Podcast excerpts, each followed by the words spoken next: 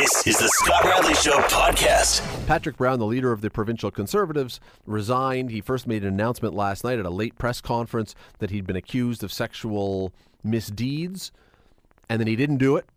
And then later, overnight, he resigned, and now the Conservatives will be looking for a new leader heading into the election coming up in June. Here to walk us through and try and answer some of these questions and sort this thing out, a guy who has actually been at Queen's Park. I was going to say has been there. He's not been there. He's never been in something like this, uh, thankfully. But he has been at Queen's Park. He knows how that works. He also knows how the city works. He is now the principal at Maple Leaf Strategies. His name is Brad Clark. You know him, Brad. Thanks for doing this tonight. There you go. Brad, thank you for doing this tonight. Thank you very much. What an interesting day and a it, half. it has been rather interesting. Uh, let me ask you this right off the bat because there is a piece, a commentary at uh, globalnews.ca, and here's the headline. And I, I think it's telling. In today's climate, it doesn't matter if Patrick Brown is guilty, is the headline. Do you agree with that? In his position, I agree with that. He's the leader of the official opposition at Queen's Park. Um, and he has to put the province first, the party first, the victims first. He should have resigned. He should have called for an independent investigation, um, and by all means defend himself during that investigation. Um, but unfortunately, he chose not to listen to his advisors last night and was going to defend himself, and then later on realized that he had no choice we don't we, we've heard the bits and pieces of what the allegations are as much as we are able to know about them. And i don't think there's anybody who knows absolutely for certain whether patrick brown is innocent or guilty except for patrick brown and the two women who have made these allegations and that's the case in all these kind of things. But with these kind of charges being leveled against him there's no way he could have continued on leading a party and somehow if they had managed to win in the June election to govern the province. There's just no way with this hanging over his head that could have happened. No, it it, it would be impossible. Very murky waters. Um, the allegations came from when he was a member of parliament in Ottawa, not at Queen's Park. Um, as I understand it, there was no investigations or no complaints filed in Ottawa, um, and the complaints surfaced through media interviews. Not sure how the media found out, uh, but there has to be some type of investigation. Uh, the victims deserve to be heard, um, and Mr. Brown deserves an opportunity to defend himself. But none of that is going to happen in four months before an election. And so he has no choice. Uh, he had no choice. He had to resign, put the province first, put the party first, um, and and work through this process that he, he is now faced with um, to come out at the other end of it with, with some decision from an impartial body that whether or not the sexual harassment occurred.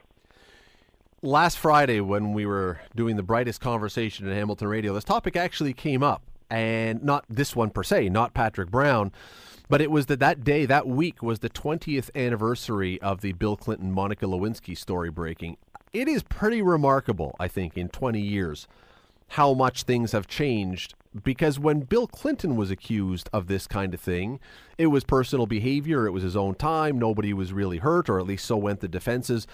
I'm looking at this now and saying, I'm thinking Bill Clinton is a lucky man that he was in office when he was in office because times have changed very fast under our feet.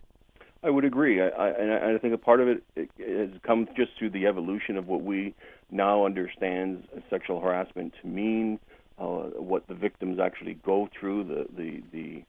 Um, I mean, they they they they feel vilified. They they it has been an attack on them personally, and they've had to live with this day in day out, um, and sometimes be in the same room with the person who who perpetrated um, the harassment and attack.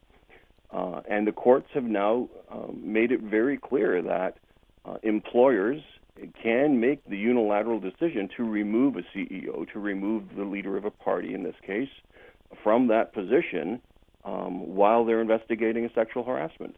Um, and so it is the proper thing to do. Uh, and and let's not let partisan politics get in the middle of this. Let's just make sure that the victims are heard and there's an opportunity for both sides through an impartial uh, arbitrator, um, whether it's a judge or an investigator. Somehow we have to get to the bottom of this. But in the meantime, there's an election pending, and the party, the Progressive Conservative Party, has to move on. You're listening to The Scott Radley Show, weeknights from 6 to 8, only on 900 CHML. Continuing our conversation with Brad Clark, former MPP, former city councilor, talking, wrapping up the day's events on Patrick Brown.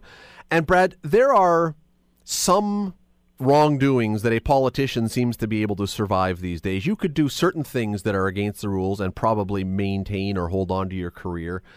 Uh, certainly not this, but if, if a politician was accused, accused, not convicted, was accused of stealing money, let's say, would they have to resign instantly?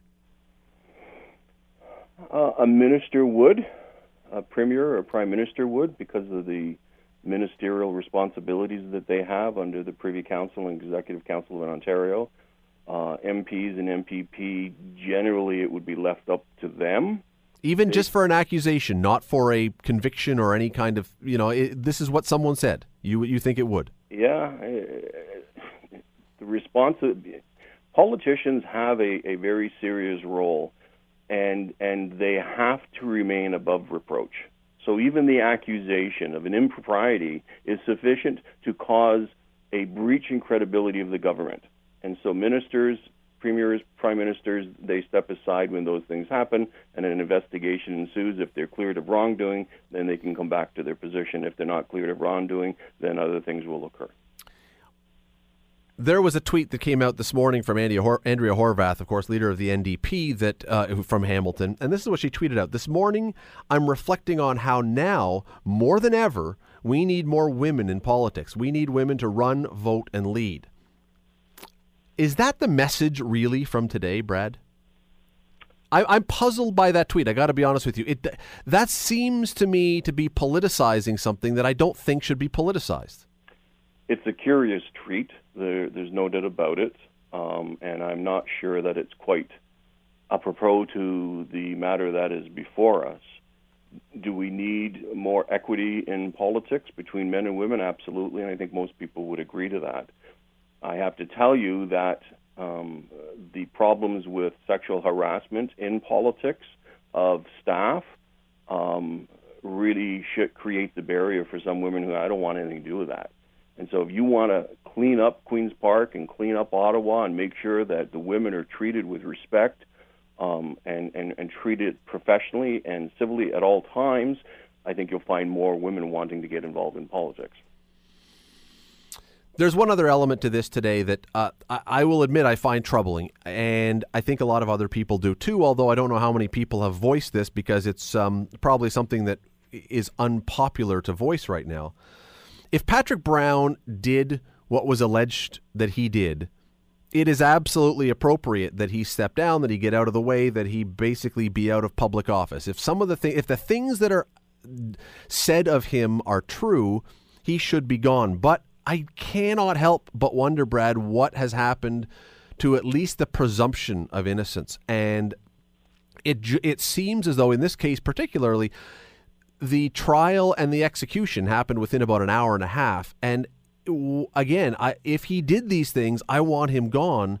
But uh, poli- maybe it's just politics. It seemed like there was no time for anything other than here it is and be gone. And there's and he can't defend himself. And I don't know if he can defend himself, but certainly there's in the modern world of politics, there doesn't seem to be much of a chance for that. I don't think people would accept any form of defense for a man to be out um, with a young lady who's a teenager, in this one case, uh, feeding them alcohol, and then taking them back to their their house or their room. So just that behavior alone for a member of parliament um, is is completely inappropriate. So members of parliament, MPPs, politicians in general have to know that they should be rising above the bare minimum of standards of civility. And so getting a woman drunk uh, in order to try and have your way with her because of who you are is completely inappropriate and and you should be punished when you're caught doing such a thing. And I agree with you 100%. I agree with you 100% on that. Where what we don't know from this is his comment last night is that these things are entirely untrue. And I don't know if they're untrue. We don't know if they're untrue. There are three people in the world who know for sure whether these things are true or untrue. And I say, I want to reiterate if he did them, I'm with you. He should be gone.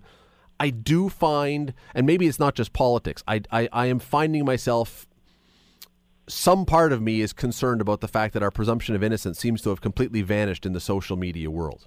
As an MPP, uh, as a minister of the Crown, I never put myself in a position where I was alone with any person, male or female. I always had staff with me. And let me and stop you there for one second. Myself and the government from any allegations of wrongdoing. But you know what's really interesting, and you bring that up, and I hadn't thought of this until you actually said it. It was about a year ago that the Vice President of the United States, Mike Pence, got shredded because he said, I will not go out to dinner or be alone with a female member of my staff for those very reasons, and that was made to be a mockery. I said any person. No, I oh, well, fair enough, but I, the idea is it seems as though this is a it's a very tricky scenario we're dealing with here. If you won't go and be somewhere private and potentially expose yourself, I don't mean expose yourself physically. I mean expose yourself to the possibility of an accusation.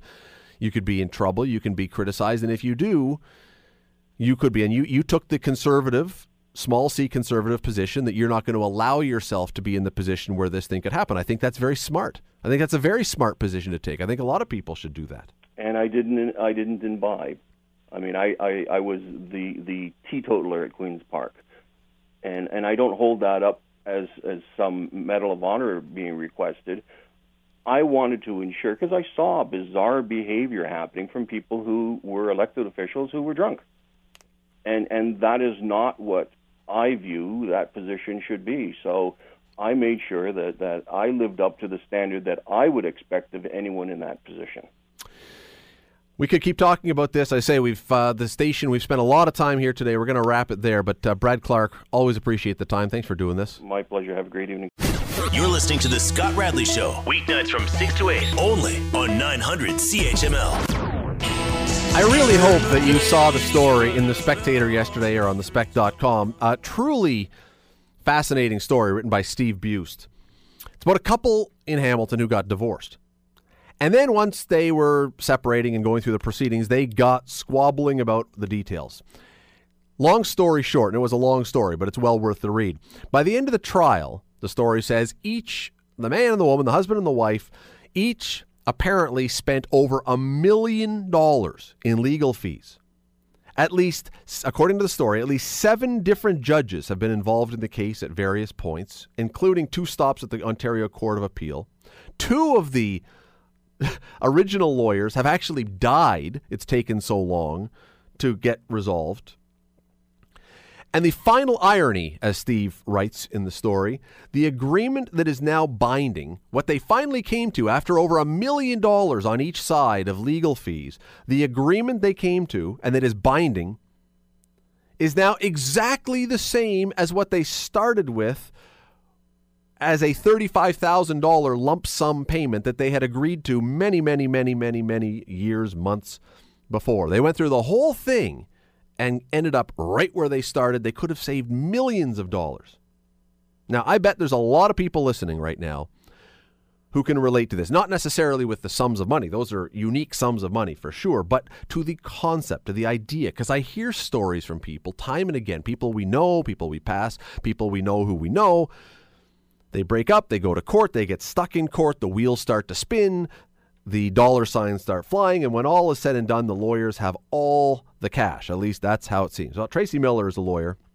You've probably heard of her because she's developed a new method for approaching the settlement of these kind of family matters called clarity over chaos. You've probably heard her commercials right here on this station. Uh, she, jo- she joins me now. Tracy, thanks for doing this tonight. Hi, how are you? I, I've heard a lot of these stories. I bet I've heard nothing compared to the number of stories very similar to this that you've heard over the years. Yeah, it's crazy. I mean, this one the numbers are the numbers are gigantic. I mean, it's it's almost unbelievable. But yeah, I mean, there's certainly ones where it's fifty thousand, a hundred thousand easily, in a lot of cases. And I'm willing to bet that every single person that you've talked to about this, when they finally come to you, I bet every single one of them was the one who went into this saying, Yeah, I've heard of those too, but that's not going to be me. I can do this properly and come out the other end without having spent all that money. I think for sure. I think that's one of the problems is people think they know how much time, money, energy it's going to cost them when they get into one of these processes, and they really don't. And then they get so far in, I think they don't know how to get out, and, it truly will just take on a life of its own if you're if you're not careful, for sure. Would it be a fair comparison then to someone who sits at the slot machine dumping quarters or dollars or whatever in and after a certain period of time you say the machine is going to pop out a winner sooner or later so i better stick it out here because i better be the one who gets the money as opposed to the next person I think in some ways, I think there there gets to be a certain sense of desperation with people. I mean, when you've invested so much time and energy and sometimes the emotional cost is worse mm. than than the financial one. People get so much invested with it. Yeah, they just they don't know how to turn it off. Is it about is it about just the money or when you talk about the emotional investment when you get into family court? These are highly charged, often highly emotional things. As much as we probably don't want to talk about ex-husbands and ex-wives hating each other, you don't want to let the other side win. I don't. I think in a lot of cases it's not just about the money because in a lot of cases, even this one, if you do the dollars and cents and figure out how much money they spent and what the cost has been, there would be no way somebody that was somebody that wasn't emotional would, would invest that much in it. And it happens to people all the time. If they don't take a step back and they're making decisions and they're really angry about it and they get into litigation that gets really acrimonious, yeah, they lose sight of that economically it makes no sense to pursue it. Yeah, I've got to win, and I'm going to keep going until I do win. And what's it going to cost? Well, that doesn't matter. I'm going to win. Yeah, yeah, yeah, and yeah, it's so much more than money, especially when you get cases that a lot of cases that are over support amounts. If you actually do the math and figure out what the the financial hit has been to the whole family, to both of them, usually it's going to far surpass what you're arguing about in terms of the money. But but people just lose sight of it, and and the process engenders that too. It's not just that people are making decisions that they're going to regret later. The whole process is so acrimonious. It, it just engenders that. So, is this then the fault of the people who are involved because they can't separate their emotions from reality? They can't step back a little bit and say, look, I got to think about this logically? Or is it a system that creates this? Or, or a third option, I guess. Uh, I'm going to put the, I don't know, the penny sodium pentothal into your veins here to get the absolute truth, or is this the lawyers who see dollar sign possibilities and say, "Hey, I can run the clock here for a while and make this thing go"? You know, I think like any profession, there's lawyers that are hired guns. Um, then in my world, that's what you call somebody that really doesn't care and they're just litigating it to see how much money they can make.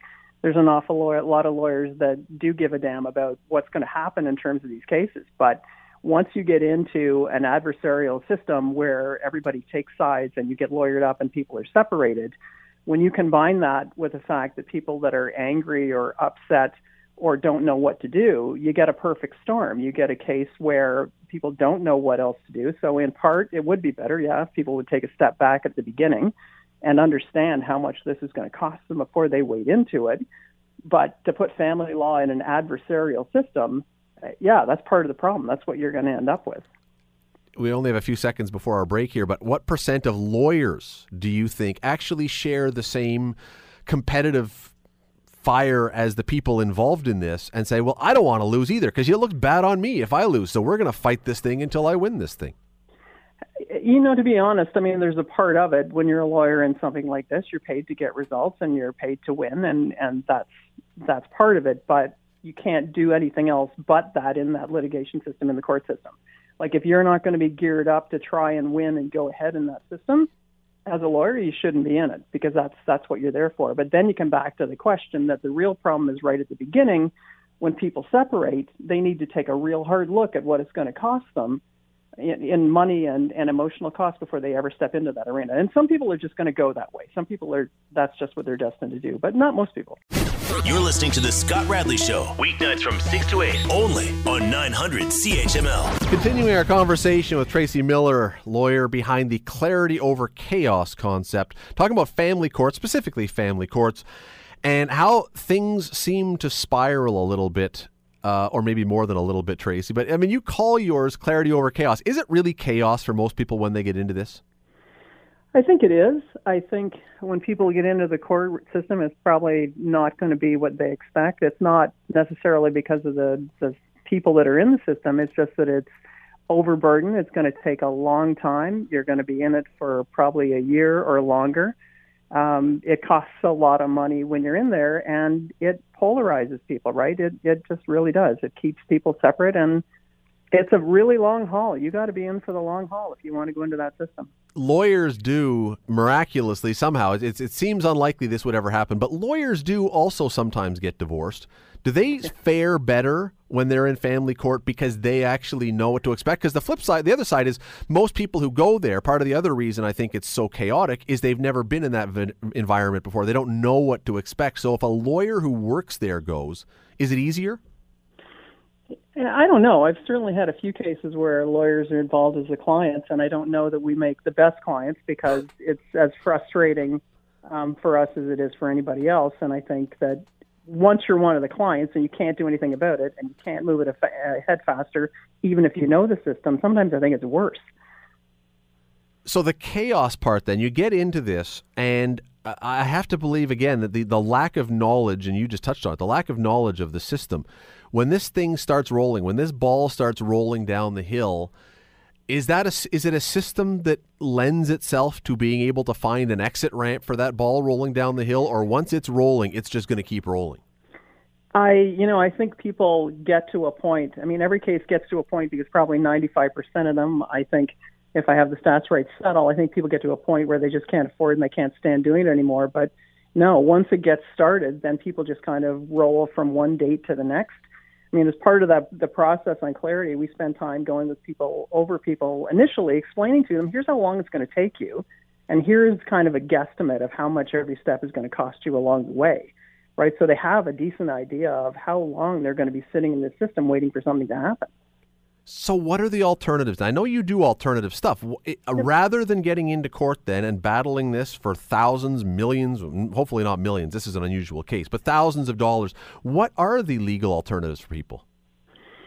Well, first of all, I think people need to they need to be informed initially about what the alternatives in. A lot of people opt to do mediation, mediation arbitration at this stage of the game um, if you retain a lawyer or if you retain a mediator to try and work out the issues between you and you can't get them resolved, then there's a lot of people now will hire mediators, arbitrators who are lawyers, but who can move it along a whole lot faster, right? It's in, I know in Kitchener there's three people that do mediation or arbitration. They all have about 30 years plus experience, and you move it along a whole lot faster than you do getting into that system. So and and clarity is another is certainly another option for people. I mean, we take people right at the beginning before it gets heated up, and try and focus on the issues and keep the keep the animosity down because all these cases are resolvable if people don't you know get really angry and get go off the rails. But I'll tell you, I looked around at a number, at no names, I'm not going to mention names. I looked around at a number of lawyers' websites over the last day or so since I read this story. Mm-hmm. And there are very few that talk about arbitration. There are very few that talk about let's do this in a I can lead you through a sensible lower cost path to this. I hear and read a lot on the web pages about how successful I am fighting in court and I'm wondering why more lawyers aren't taking the position of let's find a better way to do this.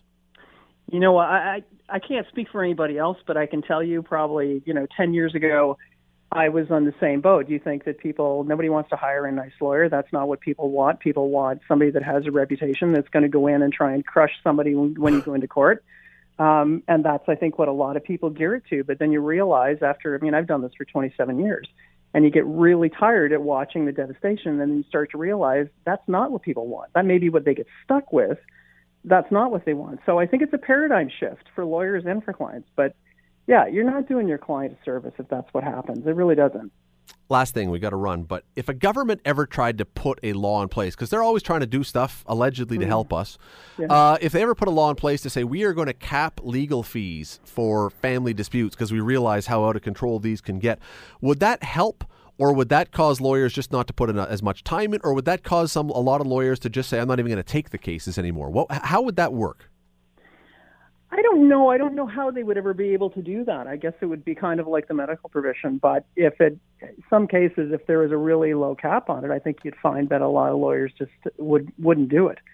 But you know, you never know. The government tries to regulate a lot of stuff in family law, and I don't know how successful it's been. It is uh, it is a fascinating. I would encourage people to go read the story. Um, it's in the spec. It's on the spec.com. Uh, they can find it there. And I would encourage people also, if they happen to be in that scenario, maybe consider some alternatives than spending all of your money fighting in court. There, there are better ways. Uh, one of the people who could actually help you with that is Tracy Miller. I really appreciate you taking the time today. Thanks for doing this. Thanks so much. You're listening to The Scott Radley Show, weeknights from 6 to 8, only on 900 CHML. Scott Radley Show, 900 CHML. That ticking? No, it's not 60 minutes. That ticking signifies that the doomsday clock. You heard about the doomsday clock? The doomsday clock.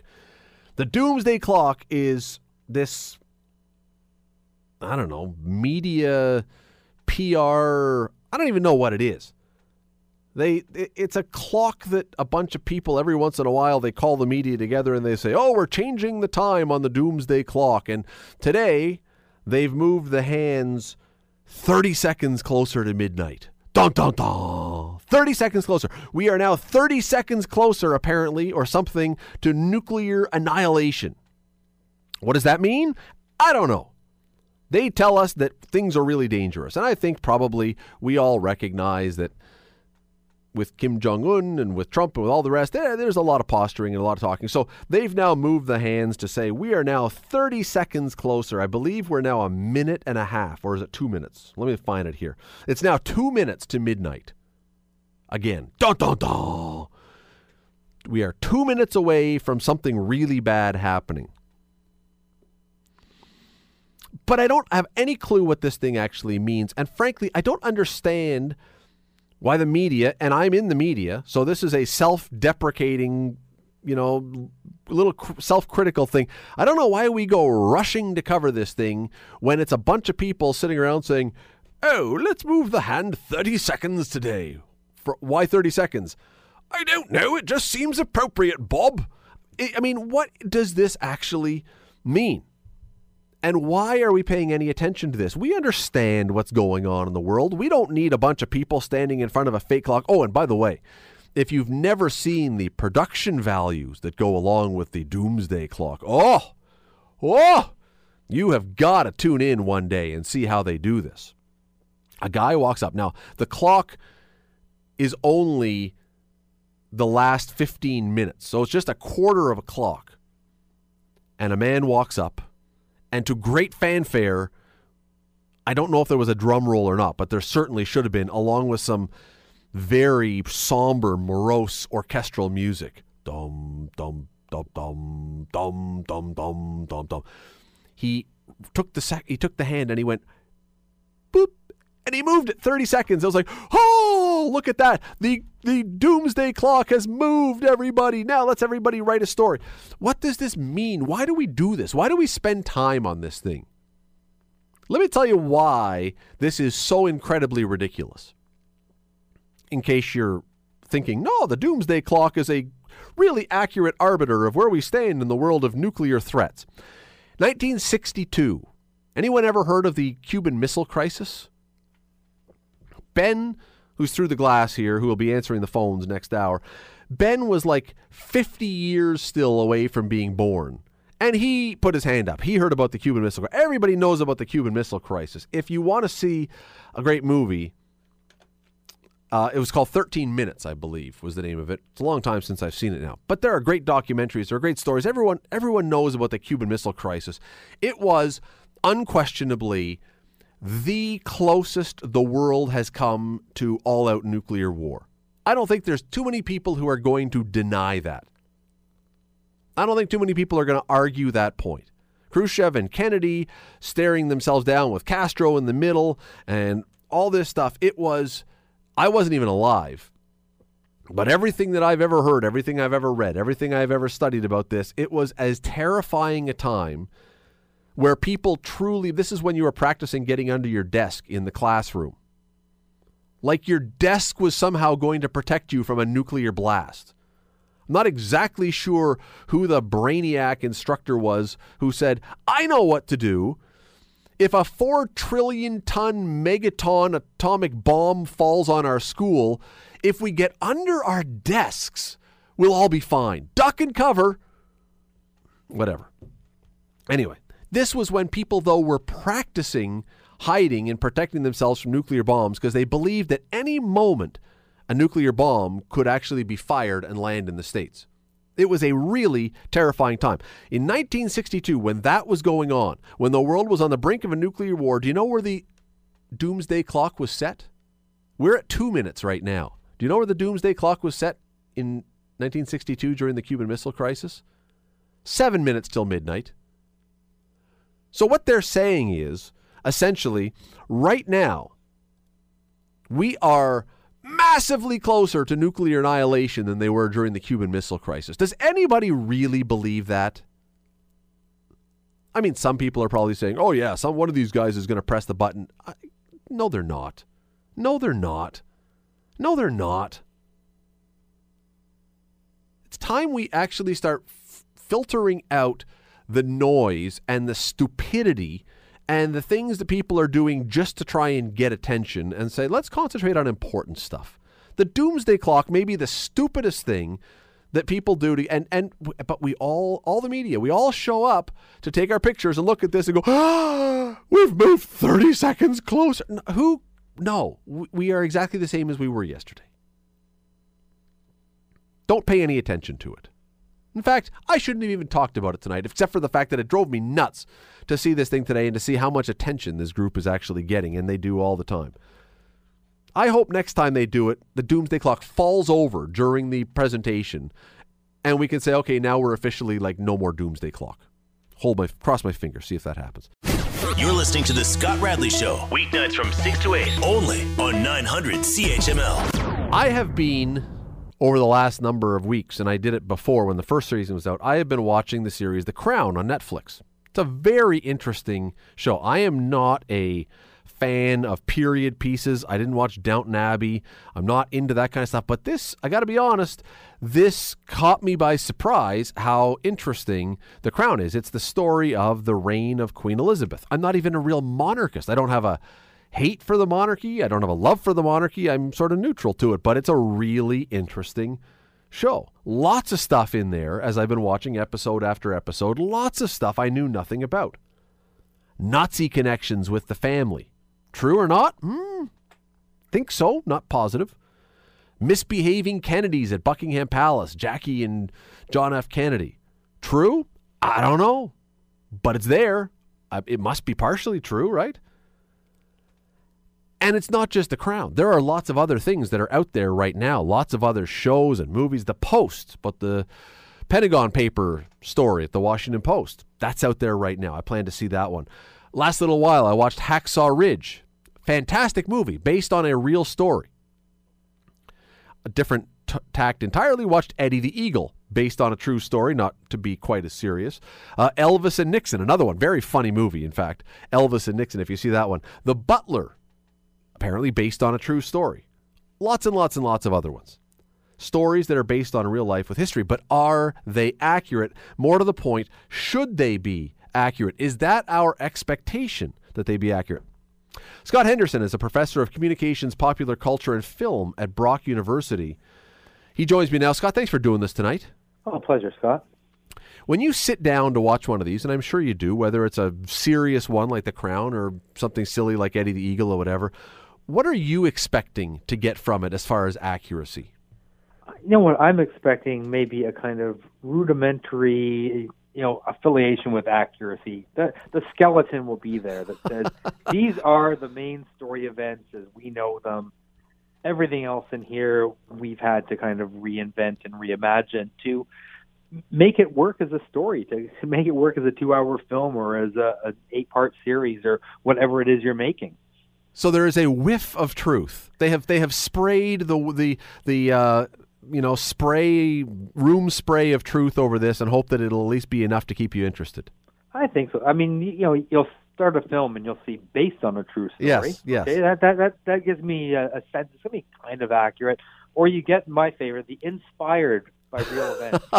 so, okay, What does that mean? In here, there's a nugget of something that really happened, and now someone's thinking, how cool could this have been if we told it this way? Yeah, I think one of the uh, the great ones with that was Cool Runnings. We knew Yeah. there was a Jamaican bobsled team, and after that, I don't believe they had John Candy in the picture. Or, I mean, he was in the picture, but he wasn't there in Calgary. But yeah, inspired by true events. But should we be demanding more accuracy? And the reason I ask that question is I know it's Hollywood, I know these are movies, but there are people, Scott, that are actually watching these and believing this is what happened. Oh yeah, there's and there's websites devoted to pointing out inaccuracies. So you've got people watching The Crown saying, "Hang on, there's a building that was in this shot in this scene that wasn't built till three years later because I know my architecture." And you know that they want it to be really accurate, and we we want these stories to be the way that they're told to us. It's much more exciting.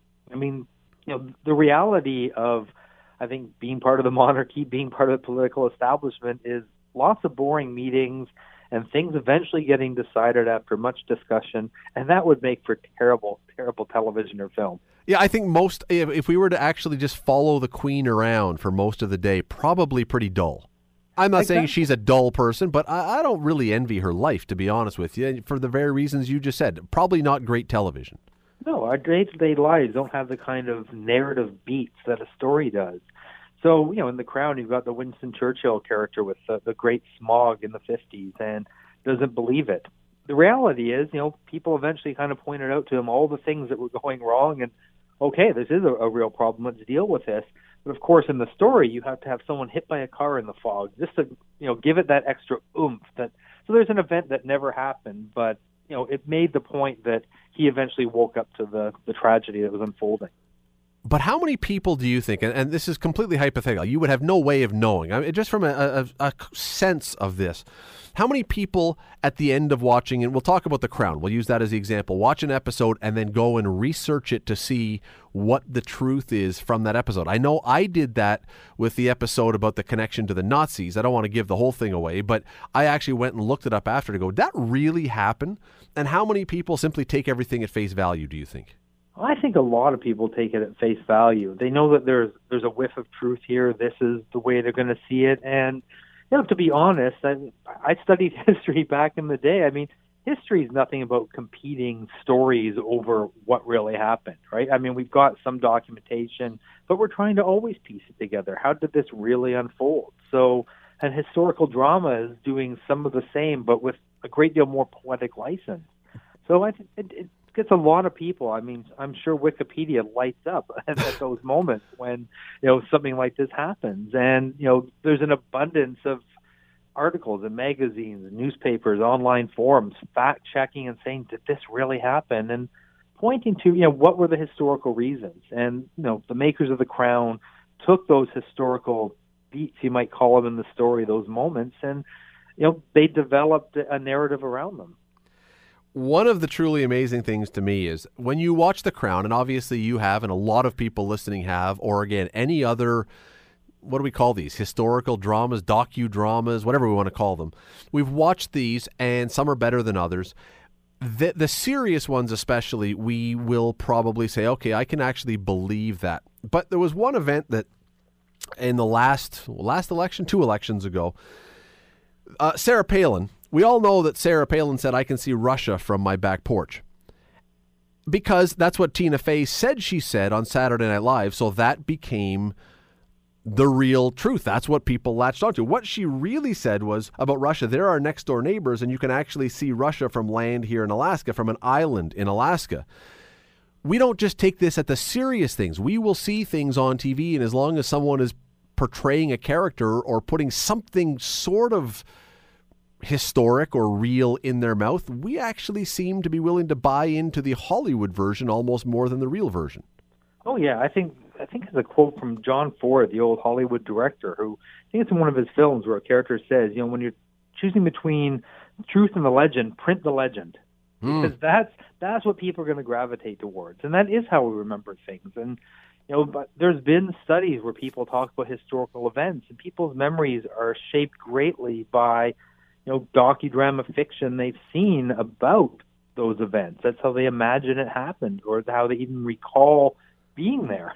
Well, and that's really the tricky part, and that's really why I wanted to have you on because the thing that strikes me about this is when you when people see these these stories when they're done as well as some of these have been have the capacity in a great way to affect our belief about these people. Uh, what, whatever your thoughts were for my last example on Sarah Palin, that Tina Fey line helped to establish her credentials as a dolt and she could never shake that. And with the Queen, I, I would love to know if the Queen has actually watched this and what she thinks about what people think of her now, having seen her portray this way, or the rest of her family. Because people, I'm convinced, believe that this is who those people are. They derive their understanding or their opinion of people by these.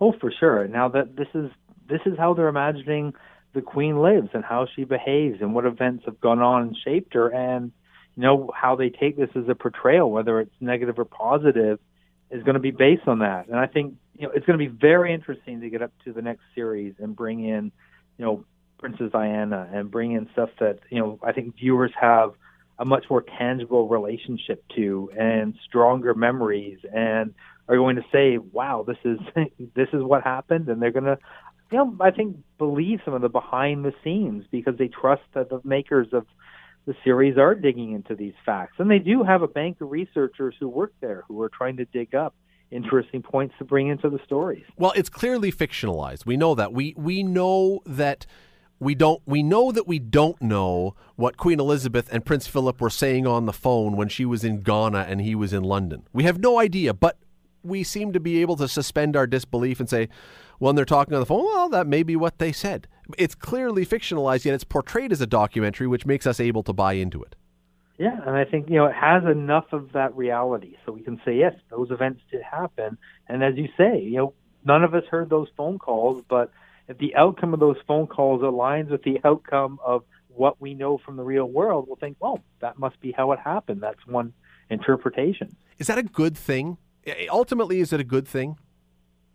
I mean, I think it's a good thing in the sense it makes us think about history. And, you know, I think any time that we're at least remembering the past and using the past in some way, and the Post is maybe a good example of that. Of people are saying it's a kind of blatant knock at the Trump administration's, you know, ideas about fake news, but it works for a lot of people. They'll go see it because it's Meryl Streep and Tom Hanks in the Steven Spielberg movie, and they'll learn that we've been through this before where a president distrusted the media and the media pushed and pushed.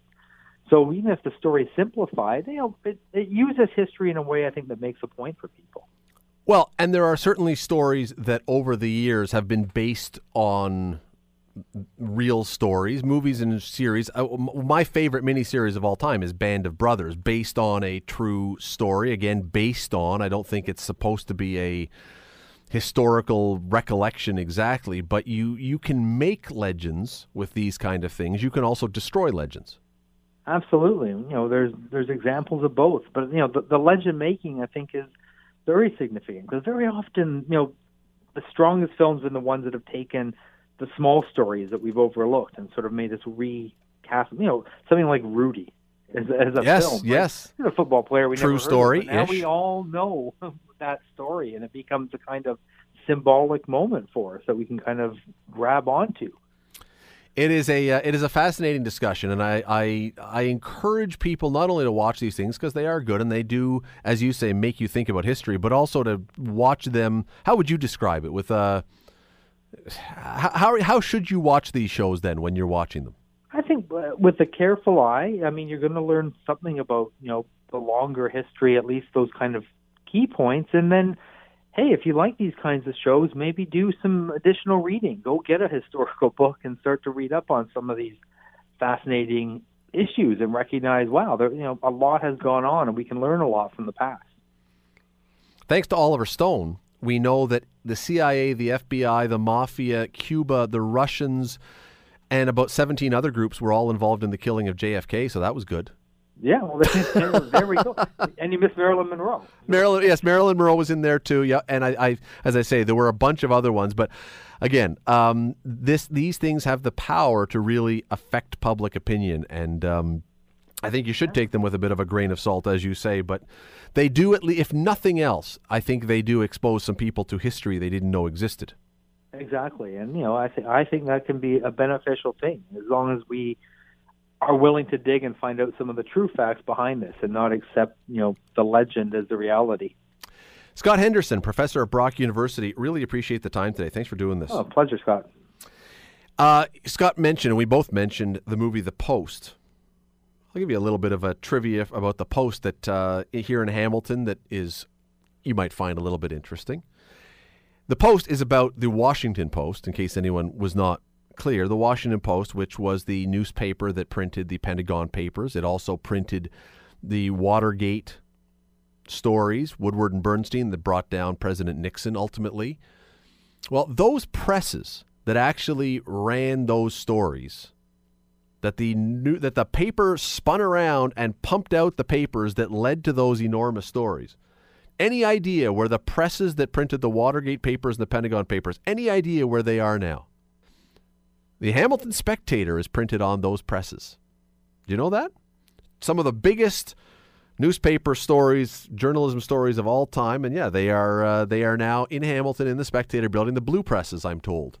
We have different. Uh, there's the green, there's the red. I think there's yellow and there's blue, or there's just green, red, and blue. Anyway, the blue presses are the Washington Post's old presses that came here years and years ago. They all got fixed up and stuff. So yes, when you pick up your Spectator, you are picking up a little piece of history. At least you can make that case.